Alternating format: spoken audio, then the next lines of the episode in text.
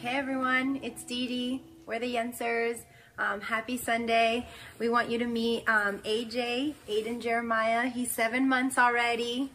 Jeremy's gonna do a reading. Hey guys, excited to be able to do this reading with you all. Miss you all. Um, it's not the same being able to be in person, but given the circumstances and having a new little one, um, we're glad that we're able to do this week's reading, which is Exodus chapter 7, verses 1 through 5. And I am reading from the New International Version. So, verse 1 Then the Lord said to Moses, See, I have made you like God to Pharaoh, and your brother Aaron will be your prophet. You are to say everything I command you, and your brother Aaron is to tell Pharaoh to let the Israelites go out of his country. But I will harden Pharaoh's heart, and though I multiply my signs and wonders in Egypt, he will not listen to you. Then I will lay my hand on Egypt, and with mighty acts of judgment I will bring out my divisions, my people, the Israelites. And the Egyptians will know that I am Lord when I stretch out my hand against Egypt and bring the Israelites out of it. And that's the reading. Thanks, everybody. Have a wonderful Sunday and a great week. Thanks, Jeremy and Dee Dee. They did a good job, didn't they? yeah.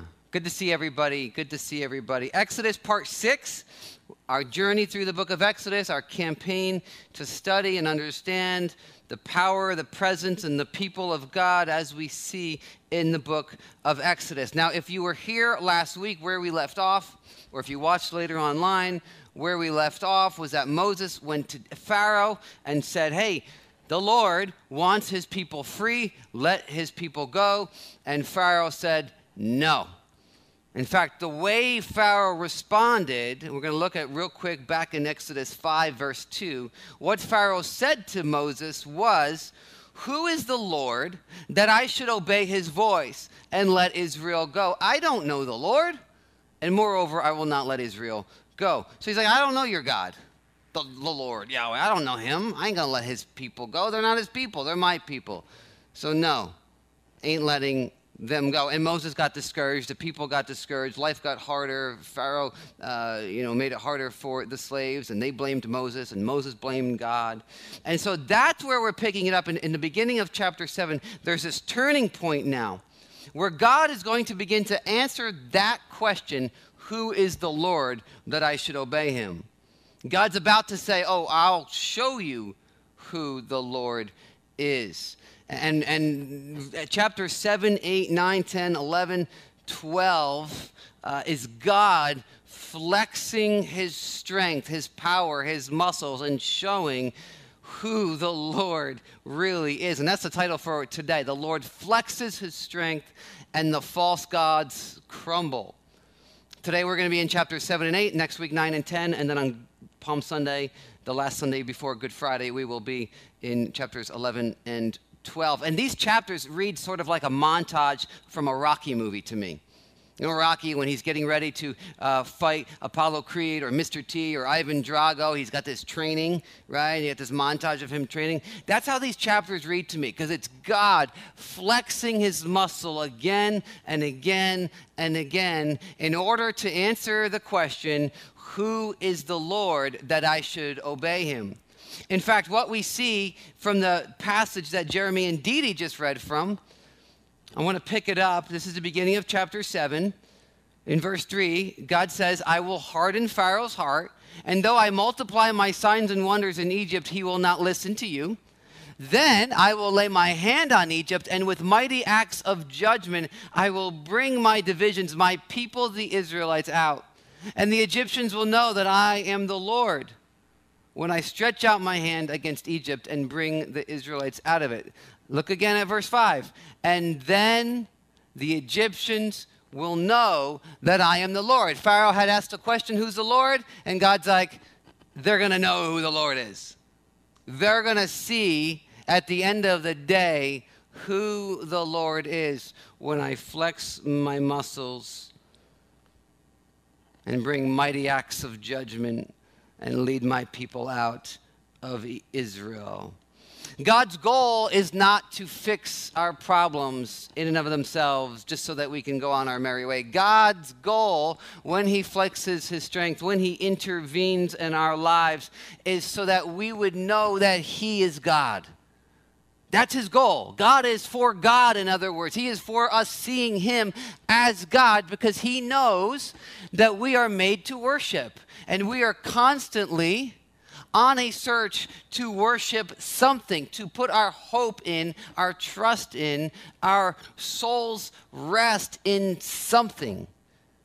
And God wants us to put it in Him, not because He's insecure, but because He knows that's best for us. He's the only one who can sustain our worship, He's the only one who can hold our worship. It's like why I want my girls to know that I'm their dad. Not because I'm insecure and, uh, you know, well, uh, you know, the, the, the, best thing to do would be to say all, all, all, all men are equal to you guys, so it's okay to run to any old guy. No, I want them to know that I'm their dad so that when they're in trouble, they don't run into the arms of any old stranger off the street, right?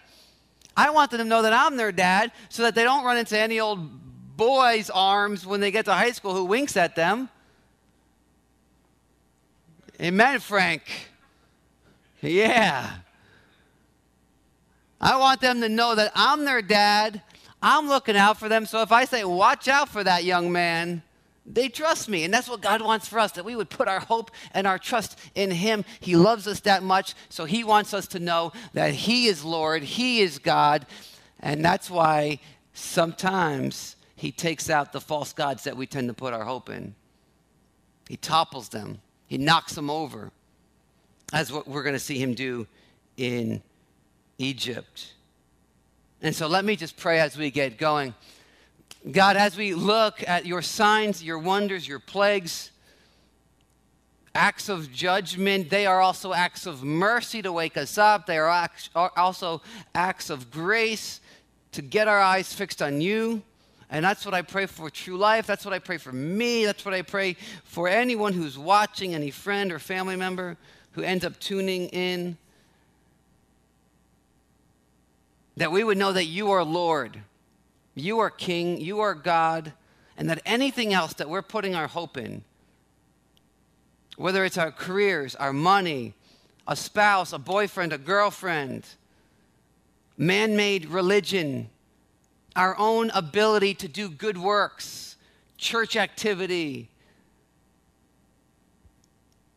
our own ability to control circumstances God, anything else that we're putting our hope in, Lord, help us to see that no, no, no, you are Lord.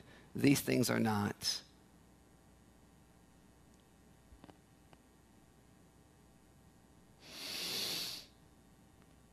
Prepare our hearts to hear from you. Amen. All right, we're going to be going through chapter 7 and 8 entirely. We're not, we're not, but not thoroughly. In, in, other words, we're not looking at it verse by verse, but we are going to do a flyover of chapter 7 and 8. And if you're doing the weekly reading, you will cover every single verse this week. Okay? So, picking it up, verse 8 of chapter 7. The Lord said to Moses and Aaron, When Pharaoh says to you, perform a miracle, then say to Aaron, Take your staff and throw it down before Pharaoh, and it will become a snake. So Moses and Aaron went to Pharaoh and did just as the Lord commanded. Aaron threw down his staff in front of Pharaoh and his officials, and it became a snake. So God knew that Pharaoh was going to look for some kind of miraculous sign. Uh, the Egyptians believed in and also experienced supernatural phenomenon, dark magic. Uh, they had, uh, we have ancient papyri that shows that they experienced some of this. So Pharaoh wanted to know, okay, if your God is real, have him perform some kind of miraculous sign. So they throw down the staff, it becomes a snake, serpent. But, verse 11, Pharaoh summoned wise men and sorcerers, and the Egyptian magicians also did the same things by their secret arts. Each one threw down his staff, and it became a snake. So they had power as well. Now, where did their power come from? Well, if it wasn't glorifying God, if it wasn't pointing people to trust in God, then it was coming from a demonic source. That's what the New Testament will tell us that there's a Satan, that he's real, devil, he's got demons, and they provide power as well. They can do miracles as well. And if miraculous things are not done in the name of Jesus and, in, and, and, and they don't point us towards Jesus, oftentimes Satan is behind it. There might be real powers. People have asked me, are psychics real? Some of them have real powers, and they actually don't mean any harm. They think that they're helping people, but what's behind it is dark powers Satan, devil, demonic realm, influencing, even deceiving us. And so that's why we can't chase after any old thing that appears to be supernatural. It doesn't mean it's good supernatural. And so Pharaoh and his officials had access to dark sorcery, and they were able to do a miracle here as well. They throw down their staffs, they all become snakes. So they got Moses. Moses and Aaron have a snake, and he's outnumbered by all these other snakes. And I'm sure in this moment, I'm completely speculating, but I just have to imagine Pharaoh's like, see, your God can't do anything that my gods can't do. And then all of a sudden something happens. Look. But Aaron's staff swallowed up their staffs. His snakes swallowed up their snakes.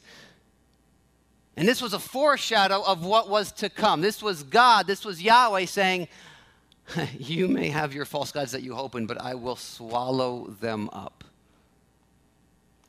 And literally, spoiler alert, the Egyptian army and Pharaoh himself will be swallowed up in the Red Sea by God.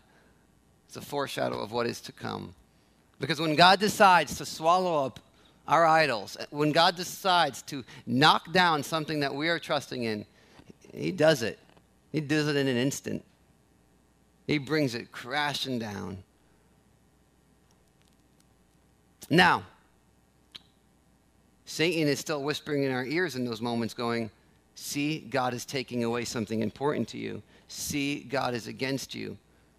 Trying to get us to harden our hearts like Pharaoh did here in verse 13. Pharaoh's heart became hard and he would not listen to them, just as the Lord had said his heart became hardened. And sometimes it, when we're going through something and it looks like uh, God is taking away something so important, Satan wants us to react to God by railing our fists and go, How could you do that? When you uh, have that addiction and it gets you into trouble, it leads you to jail, or you get that DUI and your license gets taken away, he, Satan wants us to rail our fist at God. How could you let me?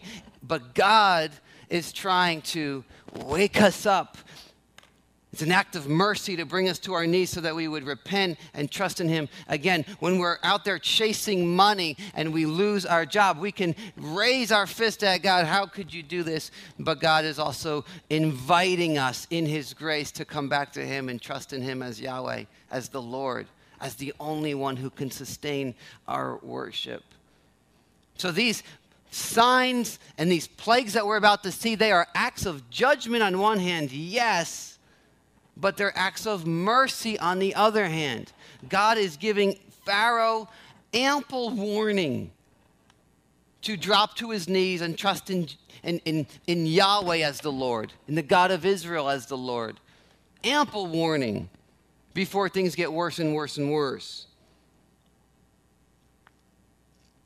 Unfortunately, this particular miracle was not very, uh, it wasn't costly enough to Pharaoh his officials lost a few of their staffs, right? But it's going to get more and more costly. And God is trying to shake Pharaoh up, uh, and yet at the same time, he knew that he wouldn't. He knew that his heart would be hardened.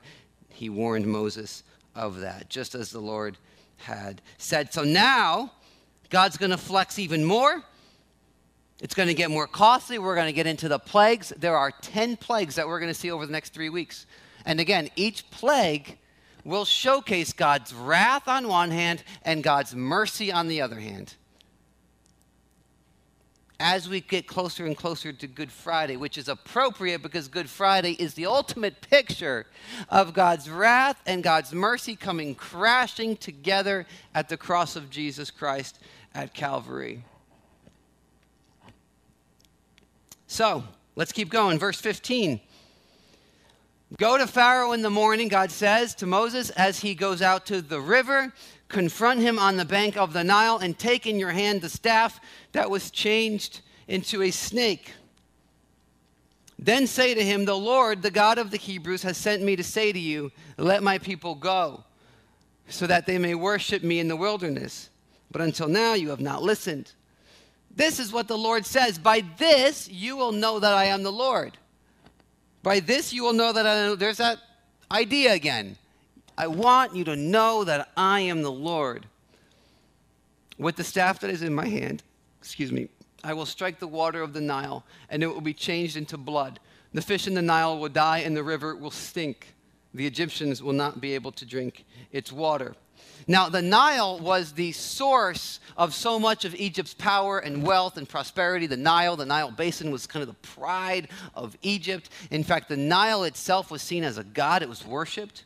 There was, uh, we, we have ancient uh, papyri that shows that they had hymns sung to the, to the Nile. And then there was also gods that they believed were behind the Nile, you know, given it, its power. There was the god Hapi that they believed gave the, uh, provided the, the, the, the spirit of the Nile. There was the god Osiris, who was thought to have the Nile as its bloodstream. And so, God, in this first plague, and by the way, the word plague means uh, strike or blow. In this first plague, God is striking a blow to the Nile god and the gods behind the Nile of Egypt. Striking a blow to them in order to show them, look at verse 17 again, that you will know that I am the Lord. That you would know that I am the one who reigns. I'm the one in charge. I'm the true God. Now we're going to skip a few verses, but basically, God did it. God did it. They lift up their staff, and the Nile turns to blood, and all the rivers and the canals and the pools that were supplied by the Nile turn to blood. Everything's affected by this bloody water. Everything that the Nile was a source of, that it went out to, including stone and wood, the blood got into it all. Fish died, the land stank with blood and rotting fish. It was everywhere. God flexed his muscles to show who the true God is and struck a blow to the gods behind the Nile. And again, it was not just an act of judgment on those gods, it was an act of mercy to try to get Pharaoh to wake up. He could have repented, he could have turned to God. That's what we should do when our idols are being threatened and taken away. Drop to our knees. God, I get it. I've been putting too much hope in this thing. I've been looking to this person too much.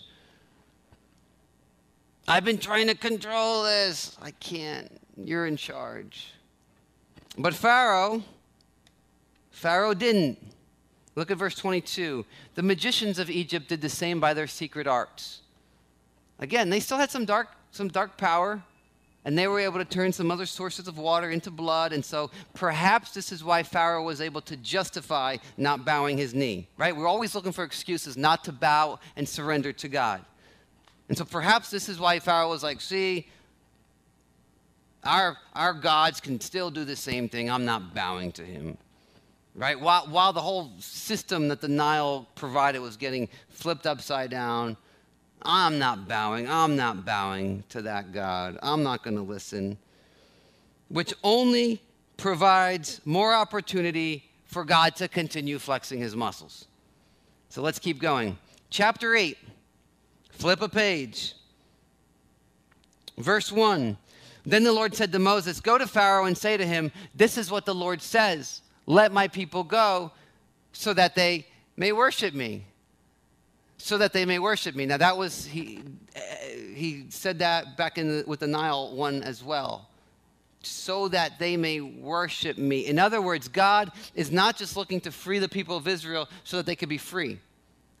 He's not just looking to free them so that they are free from oppression, although that's good. He is looking to free them in order to worship Him. He redeems us in order to worship Him. He saves us through Jesus, not just so that we can be forgiven of our sins and, and not experience the penalty that our sins have incurred, but he frees us from the penalty of our sins and forgives us our sins so that our hearts can be freed to worship him above everything else. By the power of his spirit, we are born again so that we could worship him, rejoice in him, treasure him above everything else. When I first gave my life to Jesus at 19 years old, my habits began to change. And they didn't change because uh, I was like, oh, this is a bad habit. I need a good habit. This is wrong and this is right. That's not why they were changing. I knew a lot of my habits were bad for a while, but I didn't change them. It wasn't until I gave my life to Him and my heart was freed, and all of a sudden my desires started to change. When we just try to change habits from bad to good, that's religion. Well, that's just wrong. I'll try to do right. But what Jesus wants to do, what God wants to do, is to free our hearts so that we rejoice in Him, so that we're like, I don't even need this anymore. I don't even want that. That's I don't have a taste for that anymore. Because now I treasure you and I rest in you and I savor you more than I used to treasure those things. That's what God's about. He redeems us in order to worship him as Lord. Verse 2 If you refuse to let them go, I will send a plague of frogs on your whole country. The Nile will teem with frogs. They will come up into your palace and your bedroom and on your bed, into the houses of your officials and on your people, and into your ovens and kneading troughs. The frogs will come up on you and your people and all your officials. Now, what's up with the frogs? What's the deal with the froggies? There was a goddess called Heket that the Egyptians worshipped, and apparently had like a frog as its head. They saw the frogs as sacred. According to commentator David Guzik, they didn't even want to kill frogs because they saw them as so sacred. It was a goddess that, uh, the, the, goddess Heket uh, was the goddess of fertility. The, the frogs reproduced rapidly on the banks of the Nile. So they saw them as very fertile. And so this is God. I kind of like with a sense of humor going, Oh, you all you like frogs, do ya? Let me give you a lot of them. You you you you believe they reproduce so so well? You're jealous of how much they reproduce? Let me show you how much they can reproduce. And the land was teeming with them. We're skipping a few verses, but to make a long story short, God did what he said he was going to do. He flexed his power. Frogs came everywhere. They're opening up their cupboards, and out comes a frog, putting on their slippers, and out comes a frog. Going to bed at night, and out comes a frog underneath the pillow. Out of the toaster ovens and the refrigerators and everything else, there's frogs everywhere. Froggies ribbiting everywhere. Well, let's jump down to verse 8. Pharaoh summoned Moses and Aaron and said, Pray to the Lord to take the frogs away from me and my people, and I will let your people go to offer sacrifices to the Lord. So he's like, okay, uncle, uncle, uncle, it's enough. Enough with the frogs. Please go pray to your God and have him take away the frogs. Now that's interesting to me. Pharaoh is acknowledging here that they that their God is real and he has power. Because he's like, go pray to him. Can you go pray? Can you go ask your God to stop these frogs? He's acknowledging a belief in that God and that that God has power. But he's not going to bow his knee to and submit to that God. There's a difference between simply acknowledging that something is real and, yeah, I, I kind of have a belief in it, and bowing our knee in submission and going, You're Lord, you're in charge, my life is yours. Big difference. And that's perhaps where some of us are. We're like, I believe in God, but no, He doesn't have my heart, He doesn't have my life. I'll believe in God, and when things are difficult or painful, I will pray to Him. Or I'll, I'll ask somebody who I deem holy to pray for me. Right? I've gotten that. Oh, you're a pastor. Can you please pray for me? Because I don't think I can go to God. People have done that. Because I'm not ready to give Him my life. I don't want to bow to him. I just want this difficult situation to go. Anybody ever been there? Anybody ever been there? I'll pray to God. I'll, you know, oh, this is difficult. Let me start going back to church for a few months, at least until things get better. And that's what happened. Moses goes out, he prays to the Lord. Okay, look, stop the frogs. Frogs stop, they die. But then look what happens. Verse 15 When Pharaoh saw that there was relief, he hardened his heart and he would not listen to Moses and Aaron, just as the Lord had said. When he saw there was relief, so things got better. And oh, okay, anyway, back to my life. Back to chasing the things that I was chasing. I'll, I'll pray to God and I'll acknowledge Him in some sense when things are hard. Go through some kind of, you know, church activity, religious motion, and then when there's relief, ah, okay, I can put that stuff away. Back to my life. Back to my life. Yeah, some of us have been there, haven't we? I've been there. So God keeps flexing his muscles. He knew this would happen, as the Lord had said. He knew Pharaoh was going to harden his heart, so he kept going. Next plague, verse 16.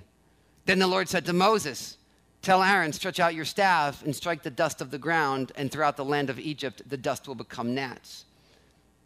Verse 17. They did this. So there's no warning. There's, this time there's no warning to Pharaoh, hey, let the people go, or else. It's just, hey, send the gnats. They did this, and when Aaron stretched out his hand with the staff and struck the dust of the ground, gnats came on people and animals. All the dust throughout the land of Egypt became gnats. So gnats affected the Egyptians' ability to worship because uh, they had to offer their sacrifices to their Egyptian gods with kind of good hygiene, right? They believed in good hygiene, so gnats made them unclean. They couldn't participate in their religious activity.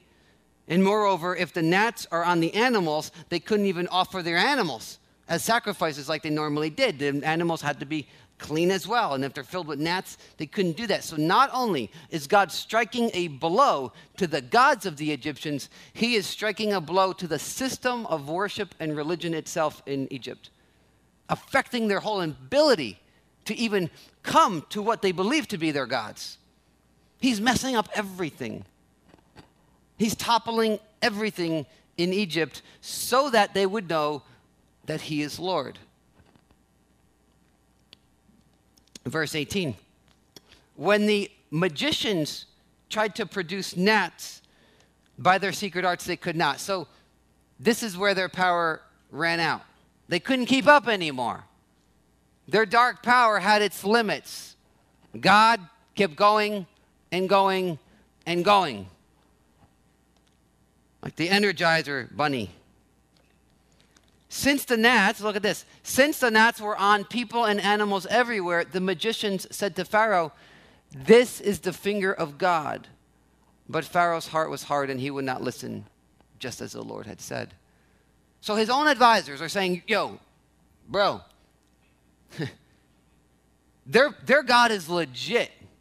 He is able to do things our gods can't. He's got power that we can't access you might want to listen to him now. He might be who he says he is. Not just one of many gods, but the one God. I don't know. I'm speculating what they might be saying to Pharaoh, but either way, he didn't listen. They were a bit humbled, Pharaoh was not. They were a bit humbled. Pharaoh was not. His heart was hard. But just as the Lord had said, God knew this would happen. So God is bringing these plagues, number one, to show his power over Egyptian gods. Number two, as an act of mercy to give Pharaoh a chance to repent. But number three, to prove that he knew what was going to come. He warned his people, Pharaoh's not going to let you go. And he, that's exactly what's going on. He's um, omniscient. He's not just omnipotent, all powerful, he's omniscient. He knows everything. Nothing takes him by surprise. No difficulty that you will face tomorrow will face will, will, will take God by surprise. Isn't that good news? Let's keep going. Verse 20. Then the Lord said to Moses, so this is the fourth plague and the last one we're going to look at today. Then the Lord said to Moses, Get up early in the morning and confront Pharaoh as he goes to the river, and say to him, This is what the Lord says Let my people go so they may worship me. Again, I want my people free, not just to be free, but to worship me. I want them to be worship me. I want them free to worship me. Verse 21 If you do not let my people go, I will send swarms of flies on you and your officials, on your people and into your houses. The houses of the Egyptians will be full of flies, even the ground will be covered with them. Now, that commentator I referenced earlier, David Guzik, uh, mentions how the, the word flies in the Hebrew originally is not there. It just says swarms. So we don't know exactly whether this was flies, sand flies, mosquitoes, or what. But we know from Psalm 78 45 that looks back at this time in Exodus, it, it indicates that these kind of uh, were like biting insects of some kind. So they were starting to nip at the Egyptians. So it wasn't just uh, discomfort and inconvenience and disgusting like the frogs and the gnats. Now it was starting to affect them physically, cause a little physical harm. And that's perhaps why, in verse 22, look what happens. On that day, I will deal differently with the land of Goshen, where my people live. No swarms of flies will be there, so that you will know that I, the Lord, am in this land. I will make a distinction between my people and your people. This sign will occur tomorrow. So God now starts to make a distinction. The people of Israel who lived in the land of Goshen, which is a little separate from where the Egyptians slept, because the Egyptians wanted to be separate from them. They saw them as less clean, and pure. So keep them separate. And so God's like, okay, well, those are my people. I'm going to show you that they're my people by protecting them from the plague that's coming on the land. So that nobody later on through the history channel can say, well, this was just a natural phenomenon, a bunch of extra swarms came. No, no, no, no. It didn't affect the land of Goshen. There was a distinction drawn so that you would know that I am the Lord and that these are my people. And I'm, I'm going to protect my people. Look at verse 28. Oh, I'm sorry, verse 24. And the Lord did this. Dense swarms of flies poured into Pharaoh's, Pharaoh's palace and into the houses of the officials. Throughout Egypt, the land was ruined, ruined by the flies. Then Pharaoh summoned Moses and Aaron and said, Go, sacrifice to your God here in the land. So now Pharaoh is trying to compromise a little bit. Okay? Okay, you can go do your worship of your God, but you got to do it here. You can't go out into the wilderness like you wanted to do. You got to do it here. He's trying to compromise. He's like, you can give your God a little bit of what he's asking for, just not the whole thing. Let's negotiate a little bit. You ever try to negotiate with God? You're like, okay, I, think, I feel like God's trying to get my attention. I'll give him a little attention, but not the whole thing. God, this area of my life is mine. You can have this one though. I sure could use your help with this one, and yeah, I'll surrender. I'll surrender this one to you, but not this one. You ever do that? You ever try to compromise and negotiate with God? He don't compromise. He wants the whole chicken caboodle. Pharaoh didn't want to give it to him. So Moses responds by saying this this would not be right. The sacrifices we offer the Lord our God would be detestable to the Egyptians. And if we offer sacrifices that are detestable in their eyes, they will not will they not stone us? No, we must take a three-day journey into the wilderness to offer sacrifices to the Lord our God, as he commands us. So Moses being a little shrewd here. He's saying, listen, if, you, if we try to worship our God here in Egypt, your people are going to see that as an affront to their system, their gods, and they're going to come and attack us, you know that this ain't going to end well. No, we need to go and have our own space to do this, our own freedom to do this. And so Pharaoh, still trying to compromise, says this I will let you go to offer sacrifices to the Lord your God in the wilderness, but you can't go very far. He's still trying to exercise some control. Ain't that funny? And sad. And a reminder that we do the same thing. Still try to exercise some control. All right, God, I can, you can, I need your help here. I'm giving you a week to fix this, God. And if you don't, then I'm going to take it back and exercise my own control. I'm giving you a month to fix this marriage, and if you don't, then I'm going to take matters into my own hands. I'm single, God. I'm giving you six months to provide my spouse. And if you don't, I'm going to go back to my ex that I know is not healthy for me, but I can give out more examples, but you get the idea. And then he says, Now pray for me. So Moses goes out and he prays. The uh, swarms stop. And then Pharaoh hardens his heart again. He deceives them again. He takes back his promise yet again. He does not let the people of Israel go. So God's going to keep on coming. And we'll pick that up next week in chapter 9. There are more plagues, more blows that God is going to strike to more Egyptian gods that we will look at.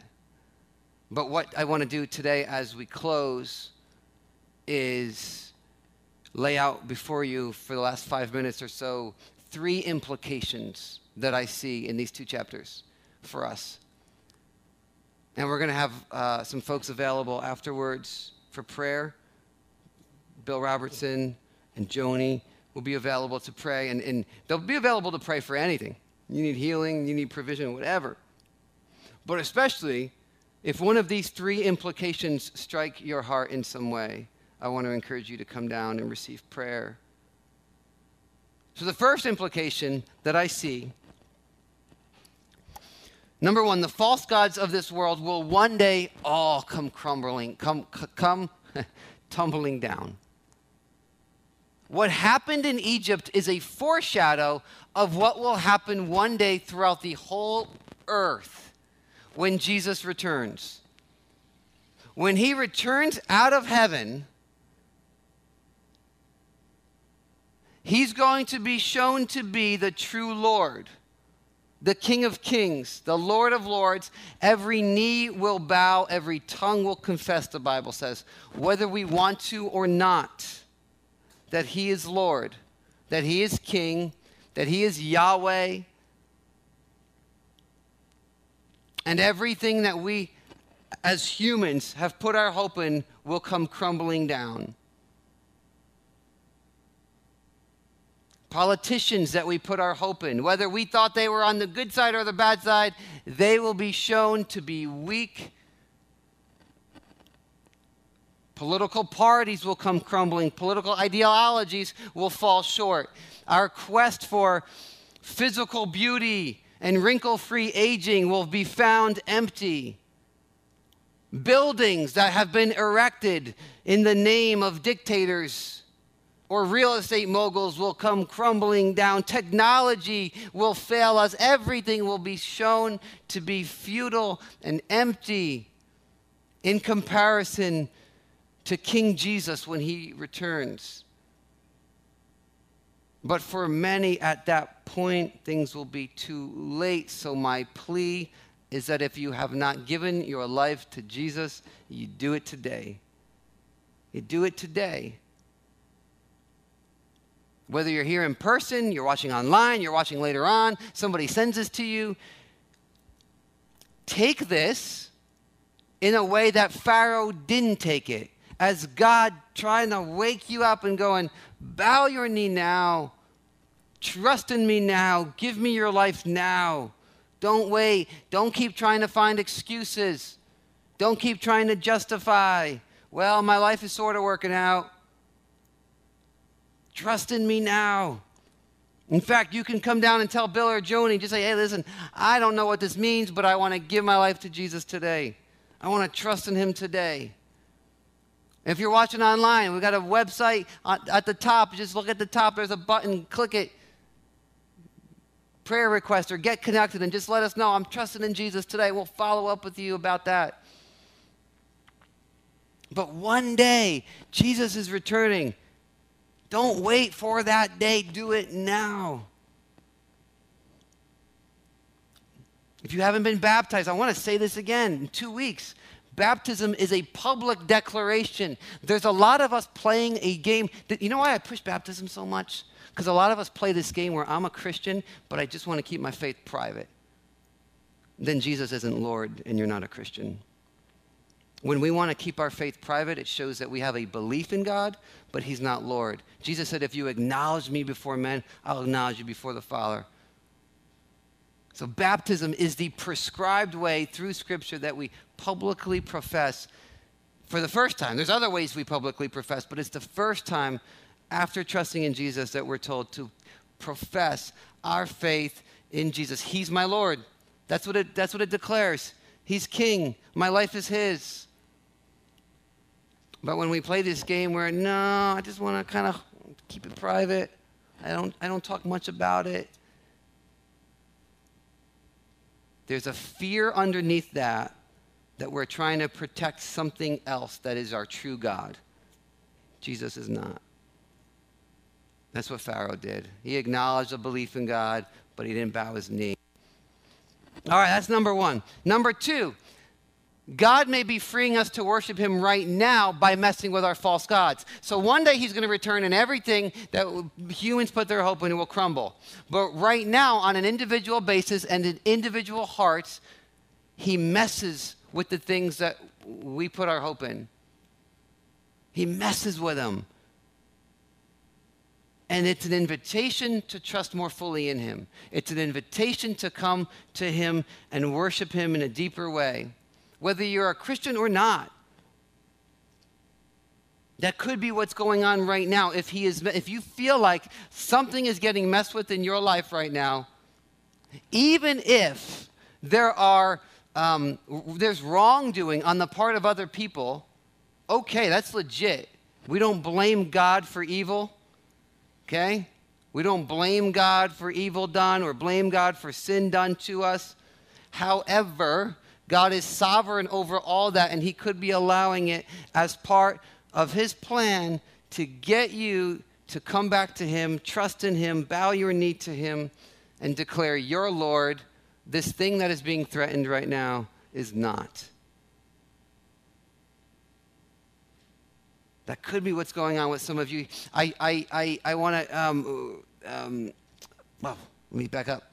Two stories come to mind from last year, 2020, that I heard about in our church. Frank Martinez's, if you watched his testimony, who saw his testimony? Raise your hand, his video testimony. Okay. If you didn't, go on our website under video stories. Watch Frank Martinez. He talks about how he, when he started 2020, he was, he was putting his hope in money. He's, he's, pursuing money, trying to make money. He's a Christian for sure, but he was also chasing money, chasing money, trying to make more and more money. And then the pandemic hit, and he, he couldn't make the money he was making. And he could have raised his fist at God and said, How could you do this to me?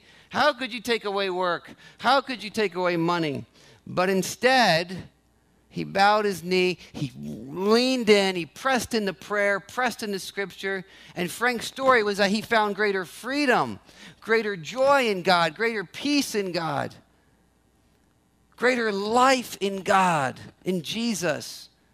His story wasn't, I lost my job, but I won the lottery. His story was, I lost my job, couldn't make as much money, but it didn't matter because I found Jesus in a greater way. I got to know him in a deeper way. Am I summarizing it okay, Frank? And that might be what he's doing for some of you guys right now. Something has been taken away, something is being threatened. And it could be because he's trying to get a hold of your heart so that you can find greater joy and greater freedom and greater peace. Don't resist it. Don't do what Pharaoh did. Another story was that, that somebody was an alcoholic. They're hiding it from people.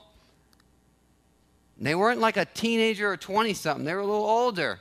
They got a DUI, their license got taken away, their life got flipped upside down a little bit. They could have raised their fist at God, but instead they pressed in. And not only did they find greater joy in God, but they found freedom from alcoholism, something they said they thought they would never find. Praise God that He topples our false gods and our idols and messes with our lives. Oh, it's uncomfortable, but it's for our good. It's for our good. He might be doing that to some of you guys right now. Lastly, third one. Our job, especially in the midst of disappointment, especially in the midst of difficult or confusing circumstances. Our job is to ask the Lord, what's next? Obey Him, but not to hyperanalyze the results. When I look at these chapters 7 and 8, I see a marked difference between the way Moses responded to Pharaoh versus the way he did last week in chapters 5 and 6. Last week, Moses was like, God, Pharaoh's saying no. I can't believe it. This isn't going to work. Your plan's not going to work because Pharaoh's saying no to us. And look at the people. They're discouraged and they're blaming me. I don't like this. Why did you send me? And now, it's time and time again, Pharaoh says no. He doesn't keep his promise. He deceives the people. And we don't see Moses complaining anymore. We don't see Moses discouraged. It's like this. It's like Moses is like, all right, God, what's next? All right, you want me to do that? Okay. Pharaoh, this is what I'm going to do. Do, do, do, do. Pharaoh responds in a way that's not favorable, and Moses just goes back to God. All right, God, now what? Now what's next? Okay, I'll be obedient. He goes, he does it. Oh, this is the results. Here's the results, God. I offer it to you. What do I do next? He's not hyper analyzing and going, oh no, Pharaoh said no again. I, I know you said his heart was going to be hard, but this is the fourth time his heart was hard. I don't think you know what you're doing. He's not doing that. And this should be very freeing to us. Our job is to simply go to God and go, God, what's my, what's my next step? I'll obey. And no matter what happens, no matter how circumstances go, no matter how other people respond, guess what? They're not always going to respond favorably. Talked about that last week. Our job is not to hyperanalyze and go, well, maybe God, maybe His word can't be trusted. No, no, no, no. Oh, well, okay, God, now what? Now what, God? This is incredibly freeing. This is incredibly freeing. All, all, all we got to do is say, God, what's next? And do it. The results are in His hands. All we got to do is worry about being faithful. End the day not hyperanalyzing the results of the day. Well, God, I did this and this didn't happen. I did this and this didn't happen. This was, no, no. God, was I faithful today? Was I faithful to obey you today? Help me to be faithful tomorrow. Show me what's next tomorrow. This situation's confusing. What's my one next step? I don't need 10 steps. I need one. Tell me what the one next step is, and I'll be obedient. And maybe some of you guys are going through something, and you just need to know what's my one next step? Focus on that. Be obedient. Don't worry about what other people have done, will do, what they might do, how it might get worse. It might get worse. Don't worry about that. What's my one next step? You come receive prayer for that. Ask for prayer for that if you're watching online. Fill out a connect card. We'll pray for you. God, show this person your next, their next step. That's it. It's freeing, isn't it? All right, band, come on up here. Joni and Bill, would you got to get, get, get positioned, get ready. We're just going to spend some time, last five to 10 minutes, worshiping God because He's the Lord. Your stuff is not, your career is not, your money's not. The person sitting next to you certainly ain't. Right? Amen? Let them off the hook. They can't make you happy. God is God, and we're going to worship Him as God.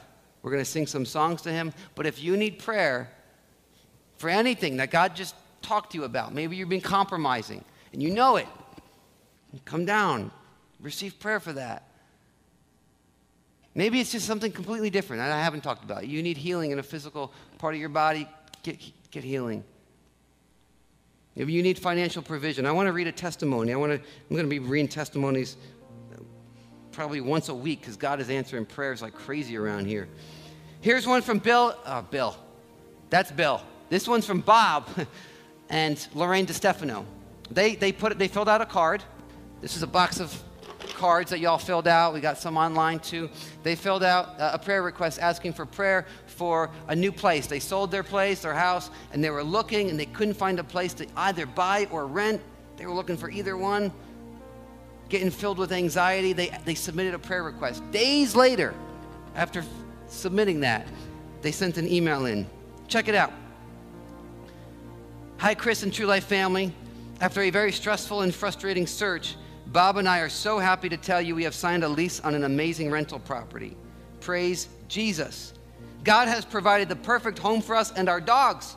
We were, listen, listen to this. We were one of 12 couples applying for the home One applicant offered $600 per month over asking rent. The owners chose us. And we know without a doubt God was on this. Thank you all for your prayers. That's you guys who prayed. Thank you all for your prayers. And now we are praying that God will use us to share his word with all our new neighbors. Blessings, Bob and Lorraine, Stefano. That's God answering our prayers. He does that. So if you need prayer, come. These guys will be available. Let's be a praying church. Let's stand and worship God.